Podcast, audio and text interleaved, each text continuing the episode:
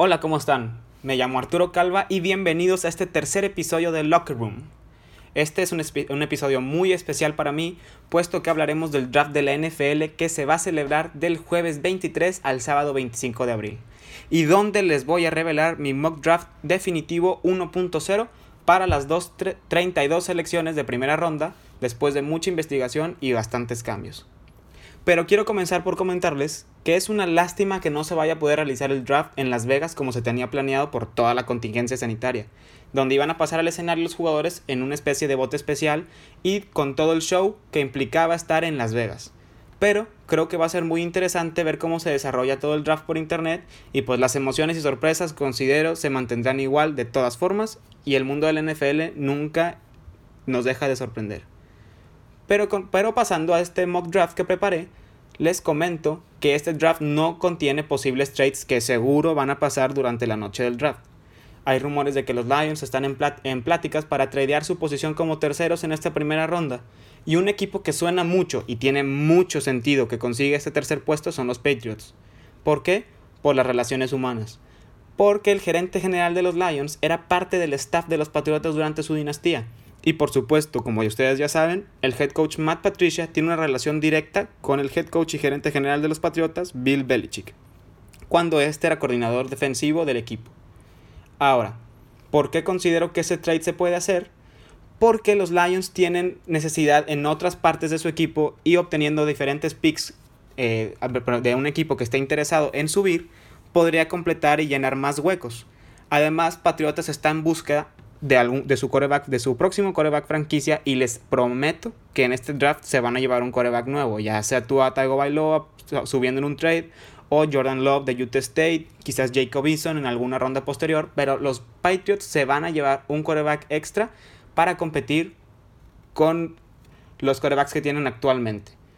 Además, se acaba de rumorar que los Patriots estarían dispuestos a hacer un canje por su eh, guardia izquierdo estelar Joe Thuney, mismo que sería que cubriría una necesidad inmediata en el equipo de Detroit. Entonces, pues tiene bastante sentido en que se pueda concretar un trade en ese, en ese sentido.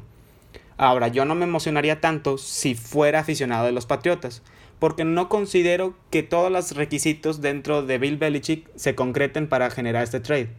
Patriotas nunca ha sido uno de los equipos que sube posiciones en el draft y Bill Belichick siempre ha preferido bajar en las posiciones y conseguir más selecciones en diferentes rondas. Pero no significa que los Lions no estén interesados en hacer el cambio con otros equipos y seguro existirá algún canje entre algún equipo de la NFL en la noche del draft. Otros equipos que se rumora pueden hacer trades son los Gigantes de Nueva York, los Miami Dolphins, los Chargers de Los Ángeles pero les aseguro sin duda alguna que habrá cambios y es que siempre los hay. Todo siempre por la necesidad de obtener un coreback que les guste a los scouts. Pero sin más por el momento, empezamos con el mock draft y los Bengals tienen el primer pick en este draft. Con el primer pick, los Bengals seleccionan al coreback Joe Burrow de la Universidad de LSU. Les platico que Joe Burrow tiene una excelente habilidad para moverse en la, bolsa de protección. Se quita la, la, presión con simples movimientos de cadera y de pies, pudiendo obtener más segundos y preparándose en la bolsa de protección para lanzar un pase correcto. Este chico tiene demasiada confianza en sí mismo y tiene gran liderazgo y ha sido una gran presencia en el locker room todos estos años que estuvo en colegial, a pesar de solamente haber destacado en su último año como senior. Además, Joe Burrow es de la ciudad, es del estado de Ohio, donde se encuentran los Cincinnati Bengals. Entonces sería como una bienvenida a casa por parte de los Bengals, drafteando a Joe Burrow con el primer pick. Les platico que Joe Burrow tuvo uno de los mejores años en la historia del, del fútbol colegial, ganándole, ganando el campeonato nacional en contra de Clemson y destruyendo la defensa por completo este último año. Bengals obtiene su coreback franquicia y empieza una nueva era en la historia de los Bengals con la selección de Joe Burrow como número uno global. Pasamos a la segunda selección que le corresponde a los Washington Redskins. Con este segundo pick en el draft, los Redskins obtienen a Chase Young, a la defensiva de la Universidad de Ohio State. Este pick no es tanto de necesidad, sino de talento y es que Chase Young es el mejor prospecto de todos en este draft. Y no puedes dejarlo pasar si no estás escogiendo un coreback y no es el caso de los Redskins, puesto que escogieron a quien creen será su coreback franquicia en Dwayne Haskins la temporada pasada. Chase Young tiene una gran velocidad y una técnica increíble. Es un superatleta y su único problema podría ser en contra del juego terrestre. Pero creo que su impacto como cazacabezas será mucho más, mucho mayor que alguna deficiencia que pueda tener en el juego terrestre. Chase Young viene a ser una superestrella en la liga y estoy seguro de que lo será.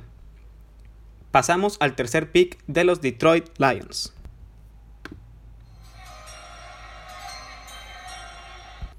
Con el tercer pick en el draft, los Lions escogen a Jeff Okuda, cornerback de la Universidad de Ohio State. Es el segundo jugador de Ohio State que sale en el draft y los Lions cubren la pérdida del corner Darius Lake con este pick, escogiendo al mejor esquinero saliendo de este draft. Les platico que este es un draft lleno de buenos receptores y buenos esquineros. Y Okuda es un esquinero técnicamente muy hábil para cubrir en cualquier posición del terreno del juego y no tiene que recurrir a un juego tan físico para mantenerse pegado con el receptor. Se mantiene pegado con su gran velocidad y siempre tiene una buena noción de dónde está el balón, facilitando su cobertura y que, que este, provoque intercepciones. Okuda es un jugadorazo y en caso de no concretarse un trade como antes platicando, sería una gran adición para este equipo de Detroit. Con este cuarto pick en el, draft, los gigantes de Nueva York escogen a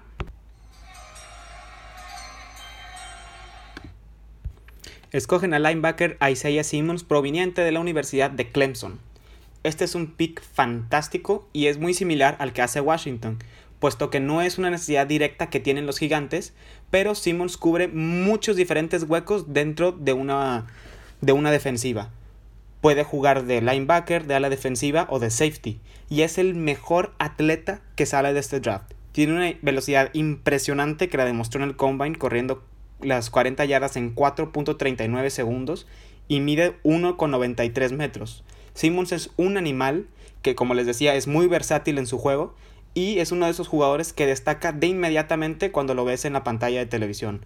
Me tocó verlo en la semifinal y en la final colegiales y puedes ver cómo de inmediato Simmons destaca y está siempre cerca del balón, taclea con fuerza y es un jugador que te hace estar siempre al filo de, tu, al, filo de la navaja, al, al enfrente en la silla para verlo jugar. Es un jugadorazo y creo que si los gigantes no escogen aquí un tackle ofensivo, este sería el pick ideal para ellos.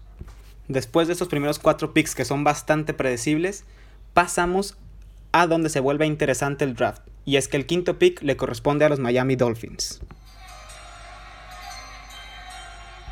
Con el quinto pick en el draft, los Miami Dolphins seleccionan al quarterback Tua Tagovailoa, proveniente de la Universidad de Alabama.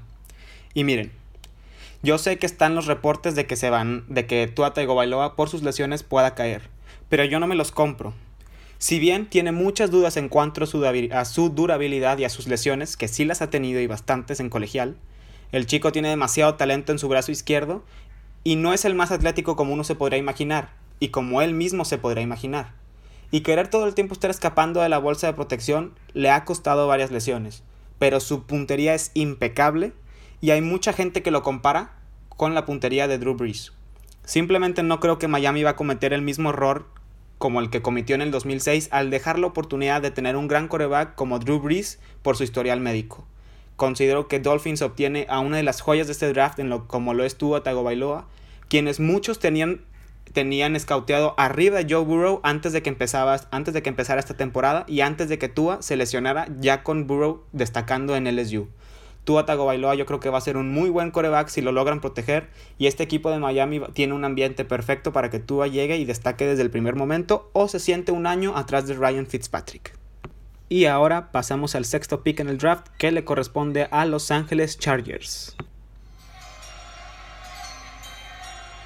Con este sexto pick en el draft, los Chargers van a seleccionar al quarterback Justin Herbert, proveniente de la Universidad de Oregon. Este es de mis picks favoritos en todo el draft, y es que Herbert está muy criticado por algunos scouts dentro de la NFL, pero tiene un cuerpo y es un quarterback prototipo. Tiene la altura necesaria, la fuerza física y la potencia de brazo para ser una estrella en la NFL. Su único problema son los intercambios de balón, y yo sé que es un gran problema, pero creo que lo puede corregir.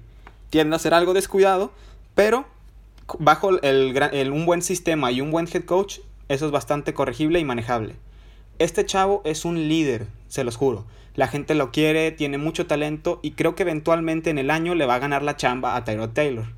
Podría considerar que los Chargers pueden escoger a lo mejor un liniero ofensivo, que es también una gran necesidad, pero siempre va a ser más importante conseguir un quarterback del futuro y qué mejor escoger a Justin Herbert con la posición número 6 del draft. La selección número 7 de este año le corresponde a los Carolina Panthers. En mi opinión, Carolina va a escoger con esta séptima selección al tackle defensivo Derrick Brown de la Universidad de Auburn. Derrick Brown es un jugadorazo en el, en el interior de la línea defensiva y esos, es esos jugadores de impacto inmediato desde el primer momento en que pisa el terreno de juego. Puede tener la carrera y presionar al coreback. Mide 1,95 y pesa 326 libras. Es un animal de humano. Además, tiene bastante velocidad para su físico y por necesidad, a lo mejor hubiera considerado que los, que los Panthers draften un corner, pero en cuestión de impacto y talento, considero que el mejor jugador que quedaba todavía en el board es Derrick Brown. Y siento que es la mejor selección para un equipo en reconstrucción como lo son las Panteras de Carolina. Pasamos al octavo pick en el draft que le corresponde a los Arizona Cardinals. Además de corners y de receptores, como ya les había dicho, este es un draft lleno de tackles ofensivos.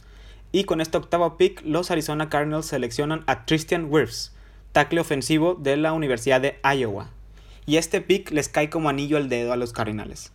A los Cardenales. Su necesidad más grande es la línea ofensiva. Y consiguen al mejor atleta como liniero ofensivo en el draft con el octavo pick. Wirfs es alto, fuerte, y muy veloz para hacer un tackle ofensivo corriendo las 40 yardas en 4 segundos con 85. Tuvo problemas contra equipos de calidad como Michigan, pero tiene muchísimo talento y dicen que puede ser muy intercambiable entre cualquiera de las posiciones como tackle o guardia, lo cual lo hace muy versátil y lo hace un jugador sumamente importante de aquí al futuro para los Cardenales de Arizona. Y ahora los Jaguares de Jacksonville con su noveno pick en el draft. Con este noveno pick en el draft, los Jaguars seleccionan a Javon Kinlo, tackle defensivo de la Universidad de South Carolina. Kinlo es un tackle defensivo que se apoya con fuerza y juega con mucho poder, no tanto en técnica. Es bastante alto para bloquear las líneas de pase y es un jugador que taclea y pega muy fuerte. El único problema de Kinlo es que tiene problemas de carácter y extra cancha, lo cual le pueden costar su disponibilidad en el terreno de juego, pero en general es un jugador que llena una necesidad importante en Jacksonville ante la pérdida de Calais Campbell y Marshall Darius en los últimos años. Pasamos al décimo pick en el draft que le corresponde a los Browns de Cleveland. Los Browns seleccionan al tackle ofensivo Jedrick Willis Jr. de la Universidad de Alabama. Es el segundo jugador del Crimson Tide que, que es seleccionado, y Willis cubre una necesidad urgente para los Browns de Cleveland. Tuvo muy mala protección el coreback la temporada pasada a los Browns y con esto parchan la línea ofensiva, provocando muchos pases forzados y capturas a Baker Mayfield. Willis es para mí el mejor tackle de este draft. Puede jugar de tackle derecho o izquierdo y es excelente en la protección por pase. Batalla un poco en el juego terrestre, pero es un jugador joven que va a causar impacto de inmediato y que seguro va a poder protegerle el lado ciego a Baker Mayfield por muchos años. Y ahora el onceavo pick en el draft, mismo que le corresponde a los New York Jets. Tercer tackle de las últimas cuatro, de las últimas cuatro selecciones. Y los Jets seleccionan a Andrew Thomas, tackle ofensivo de la Universidad de Georgia. Tuve mis dudas de, de escoger a Andrew Thomas aquí o a Beckton, tackle de Louisville. Pero me decidí por Thomas porque es un jugador más probado. Jugó en la conferencia SEC que es lo mejor del fútbol americano colegial y que enfrenta a las defensas de mejor nivel. Además, Thomas es muy bueno en la protección por pase y muy consistente abriendo huecos en el juego terrestre. La línea ofensiva de Darnold mejorará exponencialmente esta temporada, obteniendo muchos jugadores en agencia libre y ahora a Andrew Thomas en el draft. El doceavo pick del draft le corresponde a las Las Vegas Raiders. Las Vegas selecciona a Jerry Judy, wide receiver de la Universidad de Alabama y es el primer receptor que sale de nuestro board. Como ya les había dicho, ese draft está cargado de buenos receptores y se va para mí el mejor receptor del mismo a los Raiders en su primera temporada en Las Vegas. Judy es un especialista corriendo las rutas diseñadas en las jugadas, ganando separación sin la necesidad de ser tan veloz o tan fuerte, y pudiéndose alinear fuera o dentro de los números. Tiene excelentes manos y si bien no es tan alto, considero que es el mejor receptor de este draft, como ya les había dicho, y será de gran ayuda para quien gane el trabajo como quarterback de los Raiders, ya sea Marcus Mariota o Derek Carr. El treceavo pick del draft le corresponde a los 49 de San Francisco, mismo que obtuvieron vía trade con los Colts de Indianapolis. Con este terceavo pick, los 49ers escogen a CD Lamb, wide receiver de la Universidad de Clemson. Este, este CD Lamb es el segundo receptor escogido en este draft. Llega a cubrir una necesidad que realmente no es tanta necesidad, pero un pequeño hueco que tiene San Francisco en su equipo. Y ante la pérdida de Manuel Sanders, tiene ahora un grupo de receptores más completo. CD Lamb es un receptor de buen tamaño, que mide 1,86 con buena velocidad y muy buenas manos. Donde destaca más es con el balón en las manos y con las jugadas a campo abierto. Es un monstruo con las yardas after catch, como le dicen los gringos. Destacará mucho bajo Shanahan. Van a ver y prepárense porque este puede ser buena opción en el fantasy. El 14 pick en el draft le corresponde a los Bucaneros de Tampa Bay. Con el 14 pick, Tampa Bay escoge al liniero ofensivo Mekki Beckton de la Universidad de Louisville. Tampa cubre una necesidad de urgencia en su línea ofensiva y le otorga un gran prospecto a Tom Brady. Tampa, como ustedes saben, está en una situación de ganar ahora y cubre un hueco enorme en la protección a su quarterback con la cual batallaron muchísimo el año pasado. Beckton es un jugador enorme que mide 2 metros de altura y que a pesar de su físico no es un tackle tanto que se apoye en la fuerza. Esto le puede provocar a veces ciertos problemas con el juego terrestre, pero en el juego aéreo es bastante versátil y va a ser de gran ayuda para Tom Brady. El quinceavo pick en este año es de los Broncos de Denver. Los Broncos escogerán al receptor Henry Rocks III de la Universidad de Alabama. Henry Rocks viene a complementar a Cortland Sutton en la ofensiva de Denver. Sutton puede jugar afuera de los números, mismo que mide 1.93, y lo que le va a dar mayor oportunidad a Henry Rock de desenvolverse como receptor slot dentro de los números. La principal virtud de Henry Rocks es la velocidad. Corrió las 40 yardas en el combine en 4.27 segundos, lo cual es rapidísimo. Y aunque no considero que sea mejor que otros wide receivers en este draft, su velocidad y su explosividad harán que lo seleccionen alto en el draft, siendo la 15 para los Broncos.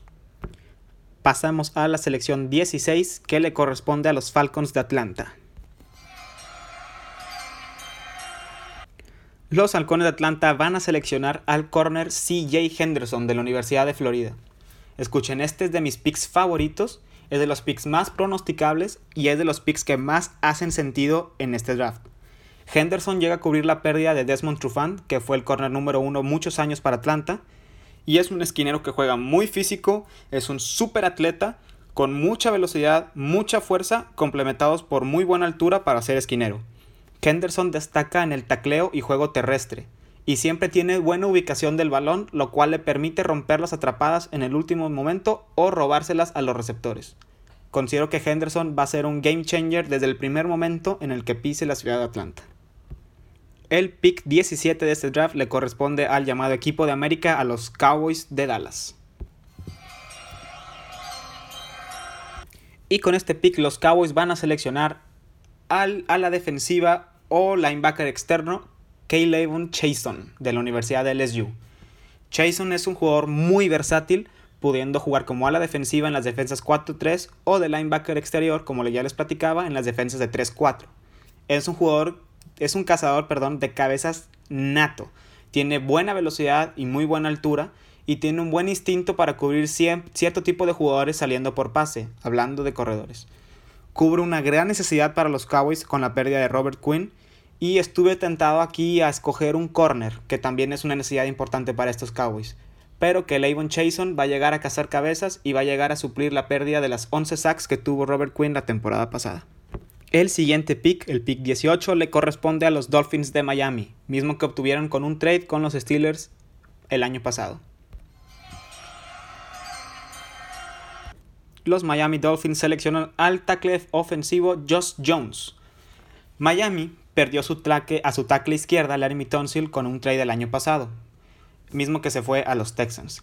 Y después de, de haber seleccionado a Tua con su primer pick en mi mock draft, escogen a Jones para poder ayudarlo a mantenerlo sano. Como ya les platicaba, Tua Tagovailoa ha sufrido de lesiones y complementarlo con una buena línea ofensiva va a ser crucial para su desarrollo en Miami. Jones destaca en la protección por pase, pero puede tener ciertos defectos en su juego terrestre por su estilo de juego, mismo que no es de tanto poder. Con el décimo noveno pick, los Las Vegas Raiders seleccionan a AJ Terrell, cornerback de la Universidad de Clemson. Este pick lo obtuvieron con un trade eh, con el equipo de Chicago hace unos años. En su segundo pick de la noche, los Raiders buscan cubrir un hueco en su defensa secundaria y escogen al esquinero AJ Terrell. Terrell es un esquinero que destaca por la cobertura por zona. No es un superatleta, pero tiene la longitud de brazos necesaria y buena velocidad para mantenerse siempre en la jugada y poder hacer un buen tacleo, un tacleo efectivo a los receptores. Los Jacksonville Jaguars tienen su segundo pick en esta primera ronda del draft, misma que obtuvieron vía de los Rams con la selección número 20. Y con esta selección 20, los Jaguars seleccionan al corner Trevon Diggs de la Universidad de Alabama, hermano de Stephon Diggs. Jaguars complementa su selección de Kinlo seleccionando ayuda en la defensa secundaria después de haber perdido a Jalen Ramsey en un trade con los Rams el año pasado. Diggs fue el mejor esquinero para la defensa de Alabama que produce jugadores estelares en defensa año con año. Diggs es muy buen atleta, pero le falta pulir su técnica un poco como esquinero para llegar a ser excelente en un nivel profesional. Pero fuera de esto, considero que es un buen trade para los Jaguars que va a complementar un hueco en su defensa en la defensa secundaria. Las Águilas de Filadelfia hacen su primera aparición en esta primera ronda del draft con el pick número 21. Filadelfia seleccionará al receptor Justin Jefferson de la Universidad de LSU. Nadie sufrió más lesiones a su cuerpo de receptores que Filadelfia la temporada pasada, para empezar. Y Carson Wentz es un jugador elite que comandó una ofensiva sin nadie a la postemporada. Eagles va a buscar ayudarlo con la selección de Jefferson, mismo que es muy veloz saliendo de la línea de golpeo y que tuvo una excelente temporada con los Tigers y con Joe Burrow. Justin Jefferson va a ser extraordinario al lado de Alshon Jeffrey y de Deshaun Jackson, complementados por una de las mejores alas cerradas en Zach Ertz. Pasamos al pick 22, mismo que le corresponde a los Minnesota Vikings y que obtuvieron en un trade con los Bills. Con este vigésimo segundo pick, los Vikings van a seleccionar al corner Jeff Gladney de la Universidad de TCU. Ningún equipo perdió más corners esta pretemporada como Vikings, que busca juventud en su defensa secundaria y la recibe con Jeff Gladney. Gladney es un esquinero chaparro, sí, pero que es excelente en la cobertura hombre a hombre, juega muy físico para su estatura y complementa su juego con muy buena velocidad.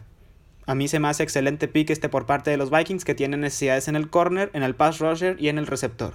Y empieza cubriendo su posición en la defensiva secundaria. Pasamos al pick 23 que le corresponde a los New England Patriots. Como ya les decía, yo no creo que Patriotas se quede con nada más Jared Stidham y con Brian Hoyer para iniciar su temporada.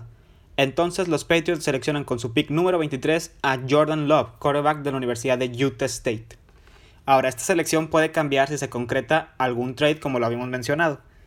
Pero, si no, Jordan Love es un excelente pick para los Pats en el número 23.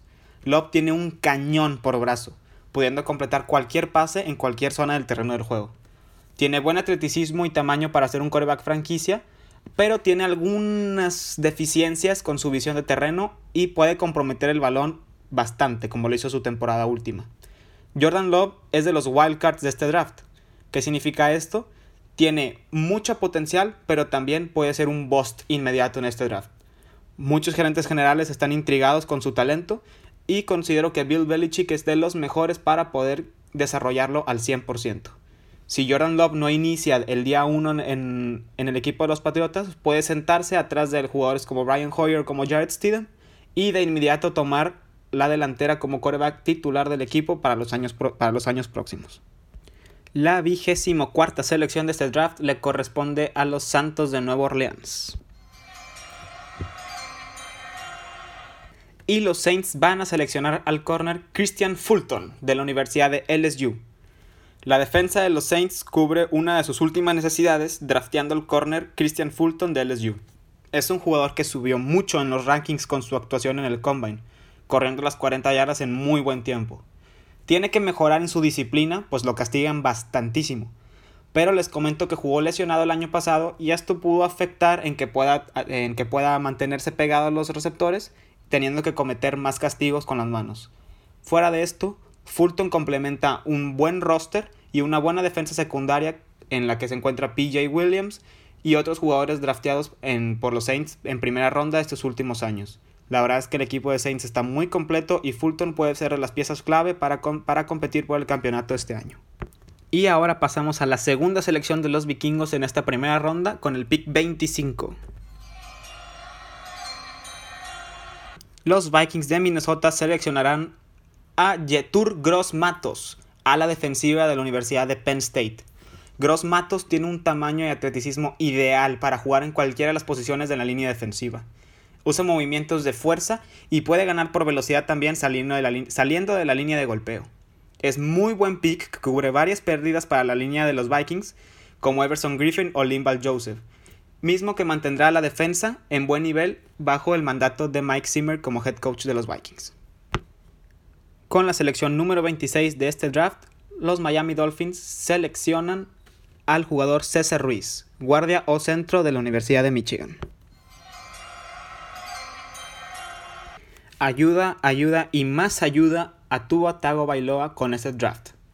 Este tercer pick de los Dolphins termina de solidificar su línea ofensiva.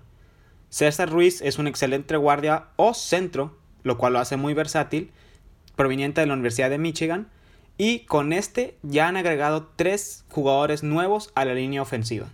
Ruiz puede jugar en cualquiera de las posiciones y con alta calidad. Tiene experiencia, mucha experiencia, habiendo iniciado tres años en college y tendrá impacto desde el primer día en que pise Miami. La selección vigésima séptima le corresponde a los Seahawks de Seattle. Con este pick 27, los Seahawks seleccionan al tackle ofensivo Austin Jackson de la Universidad de USC. Este es el último tackle seleccionado en esta primera ronda en mi gusto y se va a los Seahawks. Si bien su mayor necesidad es en la línea defensiva o en la defensiva secundaria, poder adquirir un jugador como lo es Jackson tarde en primera ronda es muy buena selección. Y ayudar a tu coreback franquicia en Russell Wilson, que ha sufrido de líneas ofensivas porosas desde aquel trade entre Max Unger y Jimmy Graham en el 2015, es una necesidad inmediata.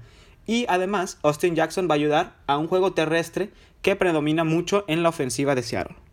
El pick 28 de este draft le corresponde a los Baltimore Ravens. Con su primera selección en este draft, los Ravens escogen al linebacker Kenneth Murray de la Universidad de Oklahoma. Después de Simmons, el mejor linebacker prototipo de este draft es Kenneth Murray. Tiene altura y velocidad para jugar como linebacker interno o externo. Puede presionar al coreback o salir a cobertura de pase.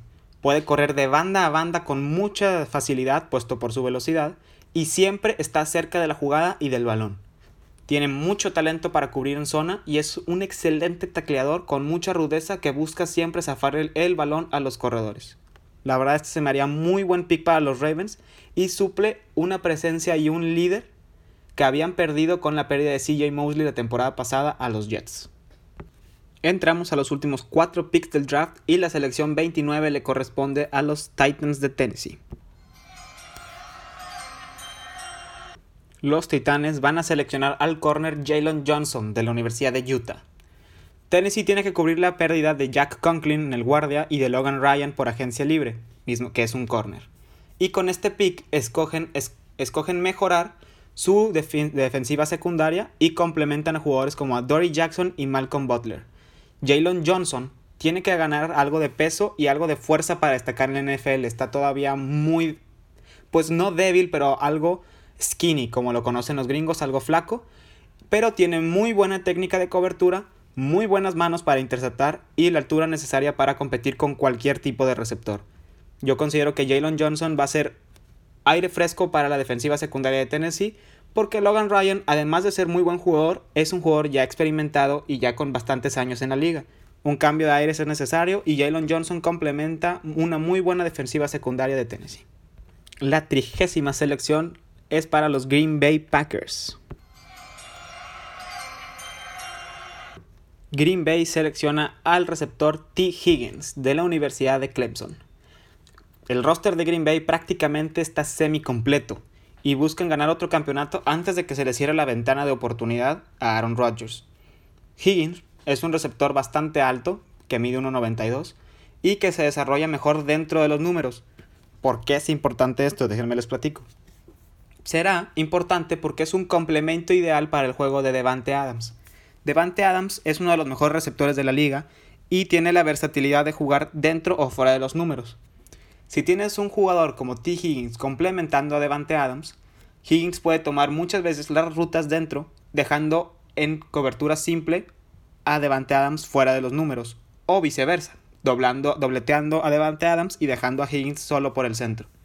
Green Bay le, ha faltado, le han faltado muchas armas a Aaron Rodgers en estos últimos años, desde que tuvo un arsenal tan completo como, lo, como con Jordi Nelson, Randall Cobb, Jones, entre otros.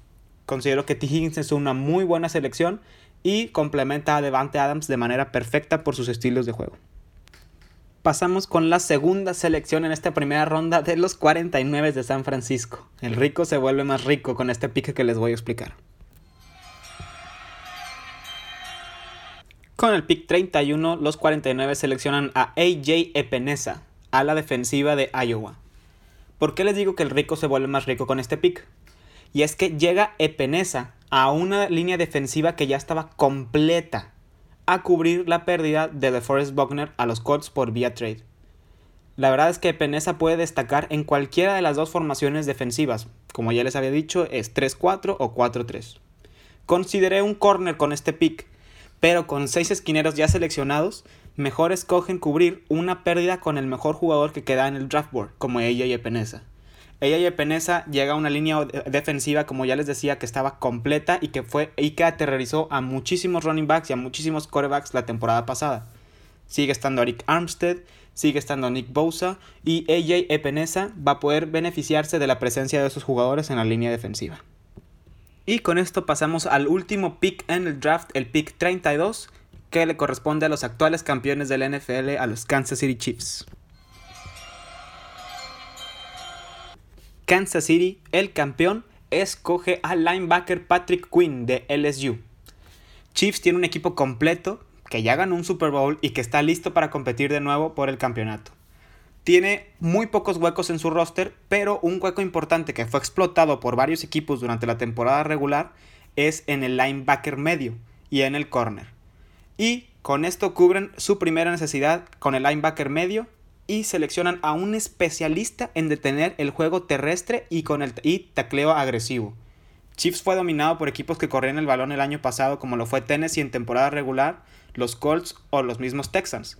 Con esto cubren esa necesidad así.